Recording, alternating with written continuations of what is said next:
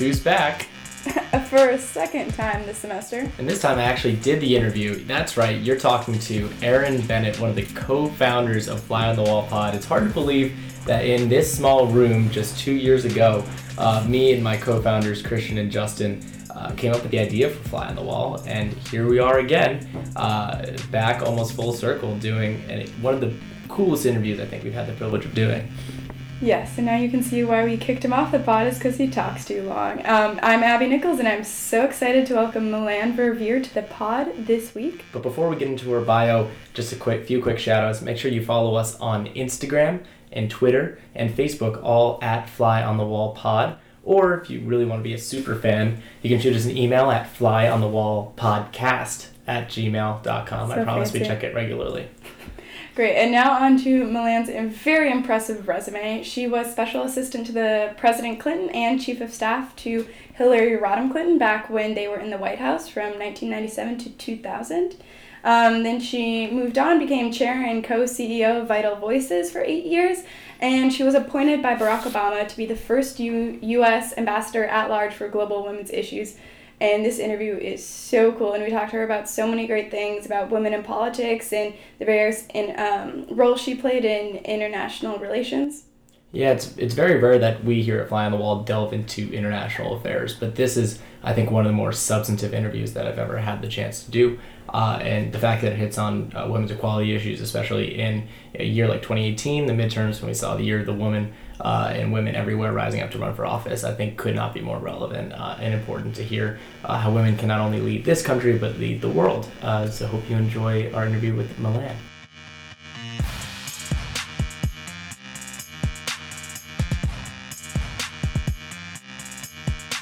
Ambassador Melanne Verveer, thank you so much for being on the podcast today. We're so excited to have you uh, in a very special episode.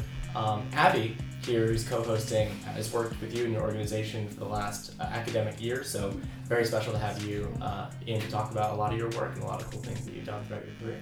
Well, I'm really happy to be here, to be here with both of you. Uh, Abby, of course, has been very active at the Georgetown Institute for Women, Peace, and Security, and it's delightful for me to have this opportunity to be on this podcast. Great. And it's a terrific innovation that the students here have made. Thank Yeah, you so thank much. you. Yeah. Um, okay, so we'll just jump right into it um, with our first question. Um, so you were special assistant to President Clinton and chief of staff to HRC. So what, in your mind and your view, what was so special about the Clinton White House? Well, first of all, it is an extraordinary privilege to be able to uh, uh, to work in a, a capacity where you can serve your country, and I think all too often today public service uh, is demeaned, but it is among the highest callings one can have. Uh, and we were always reminded, uh, on the good times and the bad times, uh, that being engaged uh, in that way, uh, working for the president, working to pursue the priorities that were set out, working to make a difference for the American people, was something that we should always keep in mind and never be distracted by other things. And I think, uh, as I look back, that was one of the greatest. Um, experiences one could have to be able to work at that level um, to make a difference for the American people. So tell us a little bit more specifically, what were you doing inside the White House? What, what did your role look like as uh, you know this dual capacity special uh, assistant to the president, but also chief of staff to the first lady? So it was a, a dual role, but as Mrs. Clinton often reminded us, we all worked for the president and we were all pursuing uh, the agenda that was laid out by the administration. Uh, but I had tasks, obviously, very specific to her portfolio. Uh, she was the first professional woman woman to uh, uh, be a first lady, Right. and as you all know, it's it's a job, uh, but it has no job description. Uh, it is an unpaid position. It's something you only inherit by virtue of your marriage to the president of the United States. Right. So, in a capacity where she had come into a role as a professional, uh, she wanted to really contribute to making a difference. And in those very early days, one of the, the key priorities was uh, healthcare reform. Uh, and while healthcare reform, in the package in which it was introduced, uh, didn't succeed to be adopted, there were so many elements of that that were adopted. Uh, the Children's Health Insurance Program, um, the ability to ensure that medications that children were being t- given would be labeled appropriately for children because they were basically adult medications, uh, or issues having to do with portability of insurance. There was a whole lot that was achieved. But that issue was not just a First Lady's issue, it was an issue that was a priority for the president. Right. So we worked in a way that was very integrated. Uh, our office was integrated into the overall operations of the president, uh, and we carried out a lot of those uh, policy uh, priorities, but particularly those that the First Lady was very engaged in. And then, of course, she had a tremendous uh, portfolio in terms of uh, working for women's rights in the United States and overseas, and that was pretty much an all consuming enterprise. You read our minds. That's exactly where we're going next. So, um, one of the most famous and biggest moments of the, the Clinton administration in terms of you know what Hillary Clinton was doing abroad was the 1995 Beijing World Conference on women. So everyone knows that as the moment where Hillary Clinton said women's rights are human rights, human rights are or women's rights. Uh, but there's a lot that went into that whole conference, that whole speech, that whole moment that not a lot of people talk to about.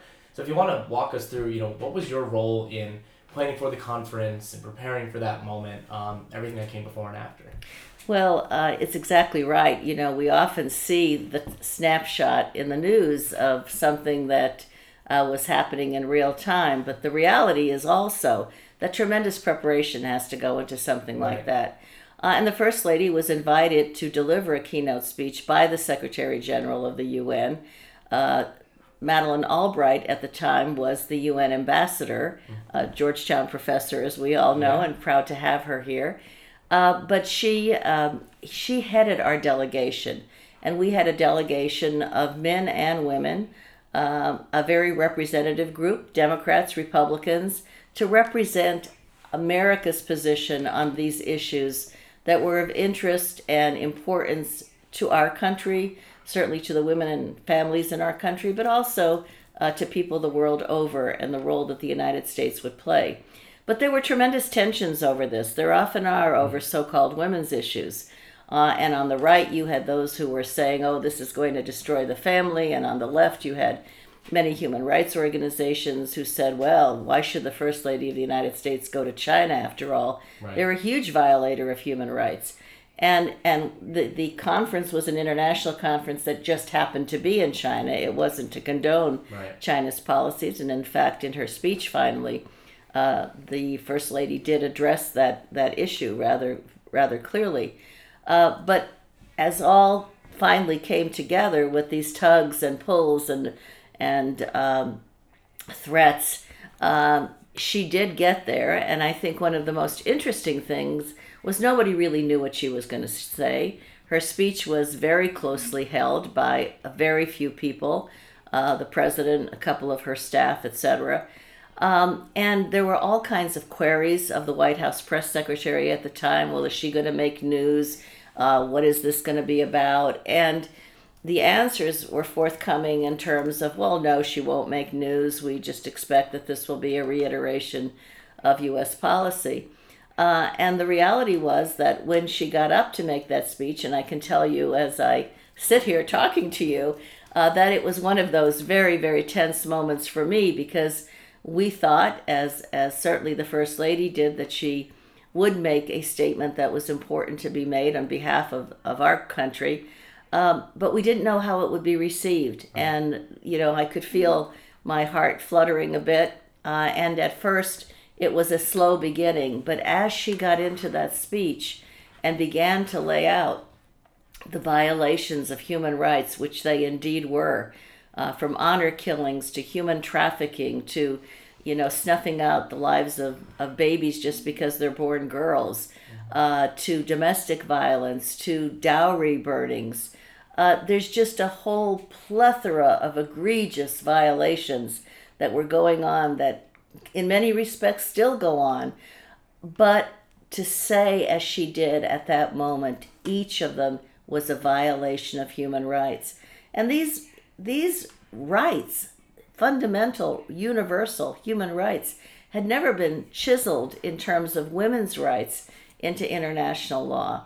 Uh, and so, as she cataloged uh, these violations of human rights, as she called each one, as she punctuated each one, and then said that these this is for us all to know that women's rights are human rights and human rights are women's rights.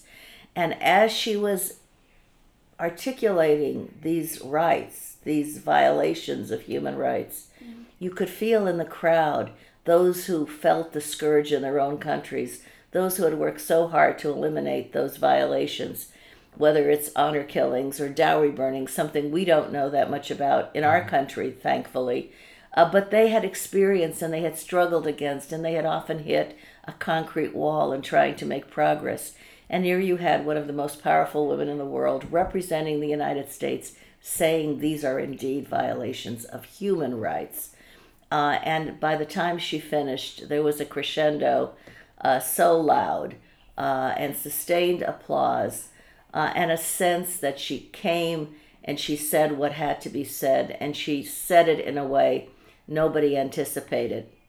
And people came into this conference uh, you know some some countries in different places on different issues not always united. But by the time we walked out after that speech uh, there was a sense of real uh, we were all in this together feeling and tremendous uh, sense that she had laid the issues out well. And indeed uh, this speech that was not to have much impact or not to be anticipated to be uh, significant in any way uh, was labeled by one newspaper on the more liberal side as perhaps her greatest hour, uh, and the other saying indeed it was certainly her greatest achievement. So you had a sense of unity in our own country for those who were watching and caring, uh, no matter where they were on the political spectrum, and a sense coming out of the conference that this indeed had moved the envelope forward. Right.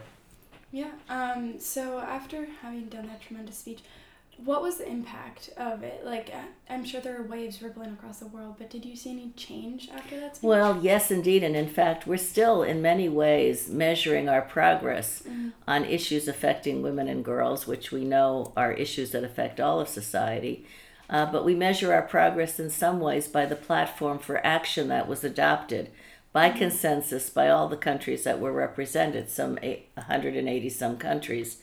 And it had to do uh, with access to education, to mm-hmm. health, to participating fully in the economy of one's country and politics, uh, to uh, enjoying legal rights that we were all entitled to, uh, and to be free from violence. And out of that conference came enormous actions uh, that continue to this day, but a lot of progress on issues like girls' education, for example. Mm-hmm. Uh, but violence against women, many countries going into the co- uh, into the conference. Um, in fact, few uh, had laws against domestic violence. Say, uh, today there are laws on the books in huge numbers. Now, to be honest, they're not always fully implemented and enforced, but it did have a tremendous impact and that is one of those significant moments, I think, in the global human rights movement, certainly in the women's rights movement, uh, that really did advance the ball and give us uh, sort of guideposts for the work that needs to be done. And, and the anniversary um, from that conference in, in uh, 1995. Mm-hmm. So in 2015, there were a lot of look backs at how much progress have we made studies have been done, a lot of research on it, and indeed you can uh, really document the progress. But that said, there's still a long journey to be made. Uh, in no country are men and women uh, equal in terms of the same rights. Um, there is a gap that's measured in lots and lots of studies, uh, but the gap is being closed uh, more and more. And we know today it's not just the right thing to do, it is a moral imperative, but it is also the smart thing to do. When all members of our society can participate uh, and enjoy the fullness of the rights that, that are theirs as, as human beings and make the contributions uh, with their talents and experiences and perspectives, the world is a much better place. So your work on women's rights certainly did not stop there. So after leaving uh, the administration at the turn of the century, uh, you were the chair and co-CEO of an organization called Vital Voices. So first, for those who aren't as familiar uh, with Vital Voices, what is it? Where did it come from? What's the origin story there? Well, it's true. Uh, you know, what you said about the impact of uh, the Beijing conference, certainly on me, and I would say on the First Lady, was to really uh, deeply touch us in ways that um, you realized we had to do more. We had to keep at this. Uh, and one of the things that our government did at the time was have a program called the Vital Voices Democracy Initiative. And it was about, particularly as the Soviet Union was collapsing, helping women in other parts of the world uh, to understand that as they were moving from command economies to market economies, as their countries were moving from um, autocratic uh, uh, worldviews and, and governments to uh, nascent democracies, that women had a role to play in all of this. And it was a way that Americans, men and women, on their own time through this program, uh, were volunteering uh, to be mentors. Uh, to help women in other places, particularly in, initially in the former Soviet Union, uh, to learn good communication skills, to understand the responsibility of citizenship in a democracy, to um, understand if you were interested in business, how do you start a small business? Um, and in the process of these efforts taking place, some of them starting with convention, conventions or conferences in their own region and then blossoming out as that was happening, networks among women were growing women who never knew each other, never knew that there were opportunities across their geographical borders where they could have uh, mentors or others like them who are trying to do the same kinds of things in their own country. Uh, and as the Clinton administration was coming to a close, they started asking, well, what's going to happen to us? Is this the end? Uh, it was really an initiative to, to grow uh, and nurture uh, women's leadership, uh, particularly emerging leadership, which our world desperately needs. Uh, and so, uh, as a result of those pleadings, as a result of uh, the administration ending, um, we and largely uh, a lot of the responsibilities fell on me. Um, started an NGO, a 501c3 nonprofit organization that was nonpartisan. Uh, in many respects, we had bipartisan leadership. Uh, we welcomed the, the nonprofit communities that we worked with, as well as the private sector became engaged. Uh, today, it's a very strong organization, the Vital Voices um, Global Partnership. Um, but I never intended uh, when I started uh, that I would spend eight years uh, trying to move the organization forward. Um, but the inspiration of women in so many places, the risks they were taking, the work they were doing, uh, just had a, a sense of real urgency about it. Uh, and the reality was that, that we just kept plowing ahead, and I think uh, really can be uh, pleased as it continues to do its work uh, that so much has been achieved. Uh, but it all started as a small government program that was basically um, one that volunteers were tremendously engaged in and that the First Lady led at the time. Yeah. Um, so, as co CEO and founder of this nonprofit, what was your role like? Like, what was your day to day in the job?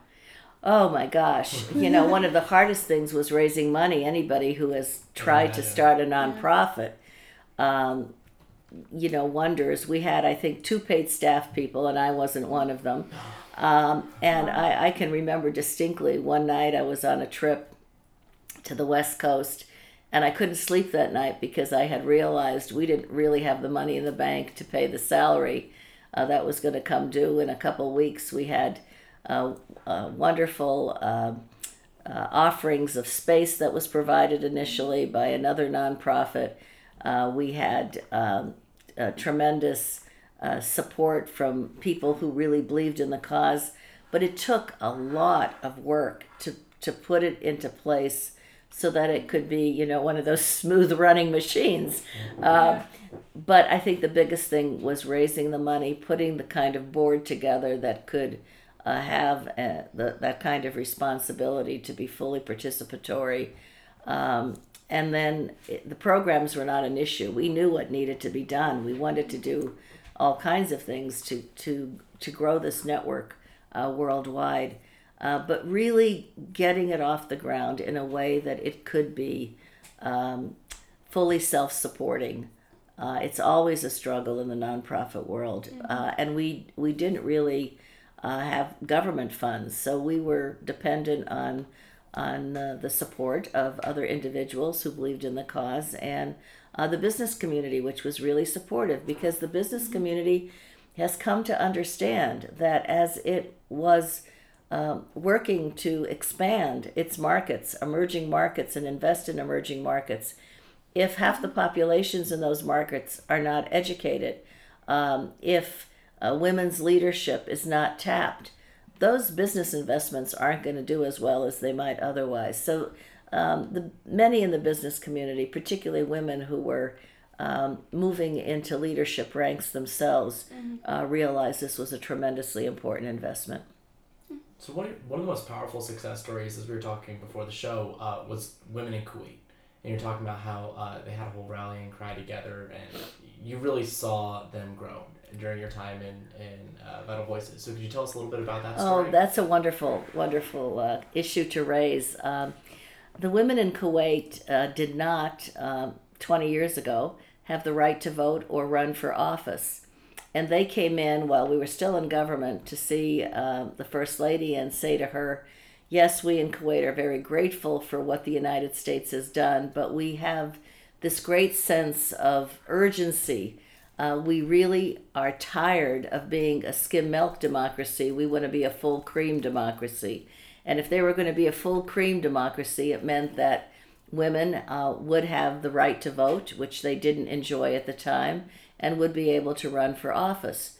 And as as the years uh, went on, we really tried to help um, the Kuwaiti women, who were very, very impressive um, uh, women who uh, were well educated, really um, enthusiastic about trying to pursue um, their, their rights as they saw them in their country.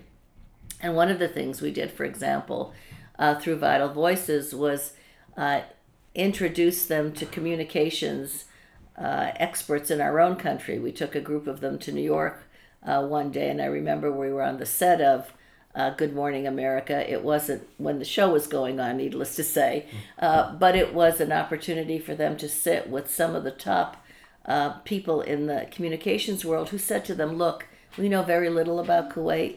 We don't know what issues uh, you're raising. We don't know uh, what your culture makes possible or not possible. But when you're communicating with the public, here are some things you need to know. And the women went back to Kuwait and they had been arguing on this issue uh, that it was an issue of women's rights, which it truly was, but they hadn't gotten the traction they needed to ultimately prevail. And after they had a lot of these kinds of consultations, um, they changed their rallying cry, if you will, to the future of Kuwait. And it had such resonance uh, because young people realized they wanted a future uh, that was different. They wanted a more inclusive future. Uh, others came across their, their the political spectrum to join them. Uh, and ultimately, uh, women did uh, get the right to vote. And when I was ambassador, so it was, you know, some years later, some 15, 18 years later, uh, they had the election, and three of them initially won seats in the parliament. All three had PhDs, I might add. Wow. And uh, they were an amazing, amazing group of women. But it took that that kind of sense that we're all in this together, helping each other across borders. Uh, one day, I had brought um, some of the women to the State Department to do a a public briefing, as uh, we often did there. And one of them said to the audience, she said, You know, I have everything in life you would think one, one could want. I have a wonderful family, a wonderful husband. I'm a prof- full professor. I contribute to my society. Um, people look at me and think, why does she struggle so much for the right to vote? And she said, This morning I had the opportunity to go up to your Congress, which we had arranged. And she met with a Republican member of Congress, a woman, and a Democratic member of Congress. And they talked to her about issues that they had come across the aisle uh, to work on uh, for our own country Title IX, women's health issues, um, issues related to so many of the things that women care about that may never have gotten on the congressional agenda, like mm-hmm. violence against women law, which we have a strong law. And she said to this audience, I said to myself as I listened to them, that's what we want to be able to do in our country. Mm. Uh, so it was one of so many experiences, and those experiences uh, continue throughout the world, and whatever we can do to support those kinds of efforts, I think, are well worth doing. Um, so moving on to your next position, um, then President Barack Obama appointed you to be the first uh, U.S. ambassador at large for global women's issues, where you directed the Office of Global Women's Issues at the State Department. So, given that you were the first person to ever hold this post, what do you think is the importance of this appointment? Well, it was really um, a position that uh, made the case uh, that these issues had to be integrated across all of the work of our diplomatic mission.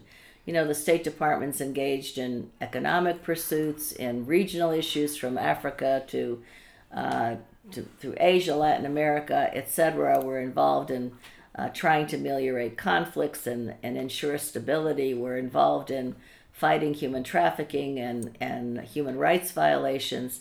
Uh, and this wasn't a position, as was explained to me, the hopes for this position. It was not to have special programs, women's programs, yeah. uh, which are fine and good to do, but really to integrate the perspective of women, the participation of women in our programs throughout the mission of uh, the State Department from Washington to our embassies around the world. Um, and, and when you look at any number of issues, that's what we strove to do. And the realization is we cannot possibly address some of those challenges that confront our country and our world today, uh, whether they have to do with uh, the nature of democratic governance, whether they have to do with uh, peace and security issues, or growing our economies, or um, or dealing with climate change we need all of the talent uh, that that can be mustered on the on these issues. And no country can possibly get ahead if it leaves half of its people behind, if it leaves half of its talent behind. Uh, we also know it's in our national interest in places where women's rights are denied or women are oppressed. Those countries usually move into forms of instability and conflict and the the problems that that then they pose to us are not insignificant. So so it is a win-win for America and a win-win for the world. And you can take any number of issues. For example, uh, we participate in a multilateral platform called APEC. It's the Asia Pacific Economic Cooperation Forum, and that brings together uh, the private sector and government entities, uh, ministers, presidents, in fact, heads of state, uh, to look at ways that we can grow our respective economies and certainly regionally uh, across the, the Pacific. And I was asked by one of my colleagues, "Well, are are you sending anyone to this meeting?" And I said, "Well, I'm I'm looking at the agenda for the annual meeting that year, which took place in Japan." and I don't see any issues related to women in the economy. And I don't get it because mm. all the data shows that trillions of dollars, or certainly billions of dollars, are being lost in terms of growth in the region because the potential of women is not being tapped. And today uh, we have data uh, that grows by the day that shows how critical women's economic participation is uh, to growing economies, to inclusive prosperity, uh, certainly to jobs creation. Definitely.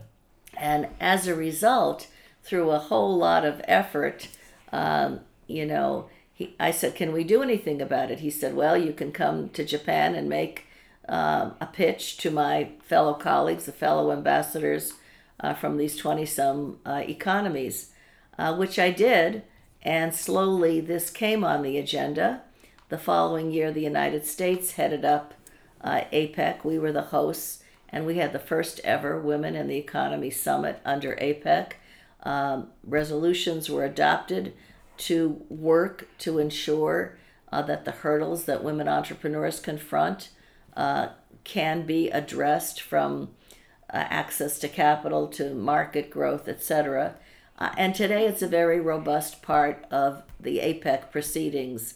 Uh, a lot of work is going on in a lot of the member countries to really move this agenda because we know it matters to the economies of all the countries engaged.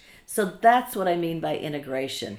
Really moving these issues in ways that can affect our overall policy considerations. So some of the interesting work that you did also focused on liaising with female leaders of the Arab awakening that was happening around the same time. So could you elaborate a little bit on your work there, what your role was in working with these women? Oh, yes, and, and it's um, it is so true. I I um, I spent a good bit of time. I think I went to Egypt just weeks after the first, um, you know, Tahrir Square Square uh, uprising that took place. I met with some of the women who had spent uh, literally decades working on issues to advance women in the country. I met with the younger women who were really feeling that great surge of uh, we did it because we were able to uh, really overthrow the government and um, you know now we're um, struggling to figure out what comes next.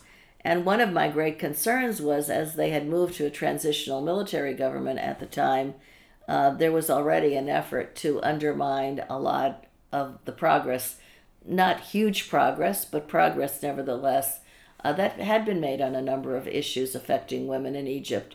The Council um, or the Ministry for Women was closed, uh, but more than that, there were threats to some of the progressive steps that had been taken. And, and what I came to realize, when, particularly when I asked the younger women, what will you do if these rights are no longer there, if these um, steps are no longer there uh, to support your futures. And they said, we'll go back to the square. And it really struck me that while that was a tremendous undertaking, there really wasn't a plan or an understanding. There hadn't been opportunities to grow the kind of leadership uh, that needed to be grown, uh, given how they were they had progressed uh, there. Uh, and as a result, you know, we see that this is not one of the the Arab awakenings that really awaken change in a significant, systematic way uh, today. Uh, in fact, probably in none of the countries, but hopefully Tunisia is still on a path, challenged as it is in many ways. Um, but having met with the women from that part of the world, um, and and also with women from Tunisia, from Libya, uh, etc., to understand what they were trying to do, what they were undergoing. The women in Tunisia, for example, had women's rights chiseled in their constitution, hmm. uh, and there were threats to that continuing to be the case. Wow. And they, they, as the Constitution um, Constitu- Constitution Assembly was put together, really worked uh, there were efforts to undermine it, there were efforts to substitute equality with complementarity, and they fought it back because they had a strong movement They came together, they worked together, um, and they were an example in many ways uh, to women across their borders. Uh, so it, it was and continues to be uh, a really um, a time where we can see uh, what hasn't been achieved largely, but we can also see possibility. Uh, the institute that we have here at Georgetown uh, recently did uh, a significant uh, study on transitional justice in Tunisia, which is one of the issues that really has to be confronted and understood and implemented. Um, and uniquely, in many ways, the economic justice issues are part of that agenda. Yeah. So one of your final projects as ambassador was the U.S. National Action Plan on Women, Peace, and Security, which was actually finally passed into law last year by Congress, which is awesome. Um, but could you tell us a little bit more about the work going into making that um, into reality? Well, many countries uh, had already passed so-called national action plans to um, move their countries uh, to doing more through their diplomatic work, through their development work, through their militaries, uh, to ensure that women would be fully participatory uh, and that women would be protected uh, against the violence, particularly in so many of the civil wars today where rape is the uh, preferred tool of war. Uh, it is successful in creating divisions uh, in communities and achieve and enabling uh, the armed combatants to achieve their goals. Um, the United States did not have a national action plan, even though uh, many, many countries did, particularly in Europe. Uh, NATO had one, uh, the EU had one, um, and we had been doing some work. Uh, the Secretary, Secretary Clinton, uh, had just come back from the Democratic Republic of Congo, which has had a, a horrific civil war going on for now almost two decades, mm-hmm. where sexual violence is is is just um, pervasive in unspeakable in unspeakable ways that we can't even imagine uh, what some of the women go through there. And she had introduced a, um, a resolution in the Security Council that became significant uh, in the work that the Security Council had done uh, starting about 15 years ago uh, on a resolution that we refer to by a number today, 1325, but it really linked uh, peace and security to women, to women's mm-hmm. agency. Uh, and twin pillars in a way that we have to recognize that women need to be protected from uh, this kind of violence, and over time, uh, seeing this uh, mass uh, rape, whether in Bosnia or in other places, um, as uh, crimes against humanity that they represented, or genocide as took place in Rwanda, etc. Uh, but also uh, to see the agency of women, that women needed to be part of the peace processes. They need to engage in the negotiations. They needed to be part of the recovery as countries were coming out of conflict. And in, in that respect, uh, why shouldn't the United States have our own plan and commitment uh, to make a difference in this space. Because after all, uh, we saw ourselves and were uh, the leaders um, in the free world, mm-hmm. Uh, and making this this case uh, certainly was an important one. And so it was adopted, and in fact, uh, the president issued an executive order to accompany it to say that going forward, the United States in our diplomatic work and our development work uh, in our military work, that we would be informed by the perspectives of women and in, engaged uh, women's uh, participation, uh, that we would do our work differently, hopefully. Um, and, and when the Secretary of State uh, was launching that uh, plan for the United States, she actually came to Georgetown to announce it. So it was launched here. Mm-hmm uh, at Georgetown, and she put forward the case uh, for why this is important to do. And at the same time, um, the powers that be here at the university were contemplating really making a difference in terms of the leadership of this great global university on these kinds of issues. Uh, and the secretary was very encouraging about the need to create that evidence based case to demonstrate why this just isn't a nice thing to do, why it's not just an option, but that it really is a necessity uh, for the kind of world we all want to see, for enjoying greater possibilities of ending hostilities and uh, creating peace. Uh, and that ultimately led uh, to the creation of um, the Institute for Women, Peace, and Security. Mm-hmm. All comes back to Georgetown, doesn't Everything it? Everything begins and ends at Georgetown. Love it. Great. Well, we've taken up a lot of your time, so we're going to do one final segment. Uh, it's one of our favorites, a crowd pleaser. Uh, it's called the lightning round. Oh dear. Uh, so we're going to ask you three questions, and you just the first answer that comes to mind uh, in like a sentence or two, how you would answer it. Uh, so I'll go first. So your previous ambassador position uh, has still not been filled by this administration. So would you ever want to go back to the State Department and direct the Office of Global Women's Issues again? Well, I think there's plenty of talent in this country, and I have done uh, the job. I've been privileged to do it, but there's so many others who could fill this uh, in a, in a really important way. And most importantly, I hope the administration will fill this position uh, because it, there's a large role that we can play. Right. Yeah, um, so tough question, but out of the three roles we just talked about chief of staff, CEO, and ambassador which one did you enjoy the most? Oh, that's too hard to do. It's like saying which of your children uh, do you enough. favor most. Uh, but I, it was really extraordinary for me to be involved in all of those. And in many ways, what I'm doing today is just a continuation.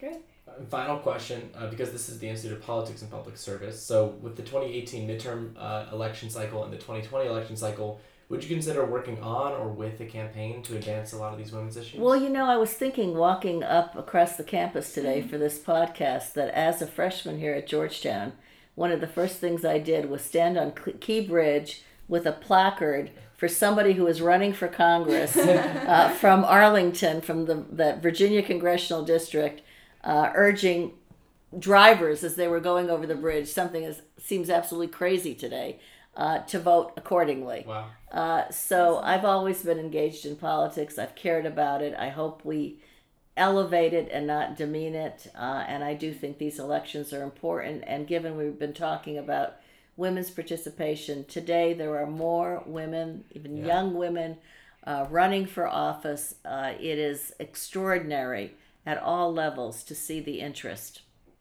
So may that continue and may they win.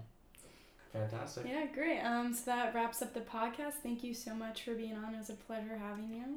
Well, thanks to both of you. Of course. Uh, Yeah. uh, and may the podcast also continue to go forward We hope so. We hope Yeah, so. thank you. and all the best.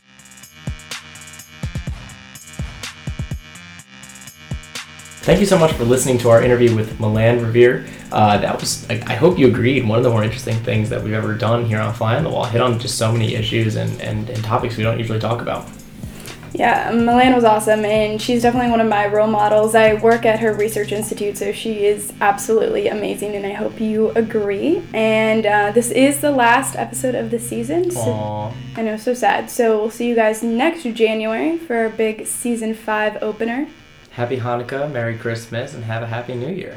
And, um, and Happy Kwanzaa and whatever else you happen to be celebrating this holiday season. And we'll see you in January.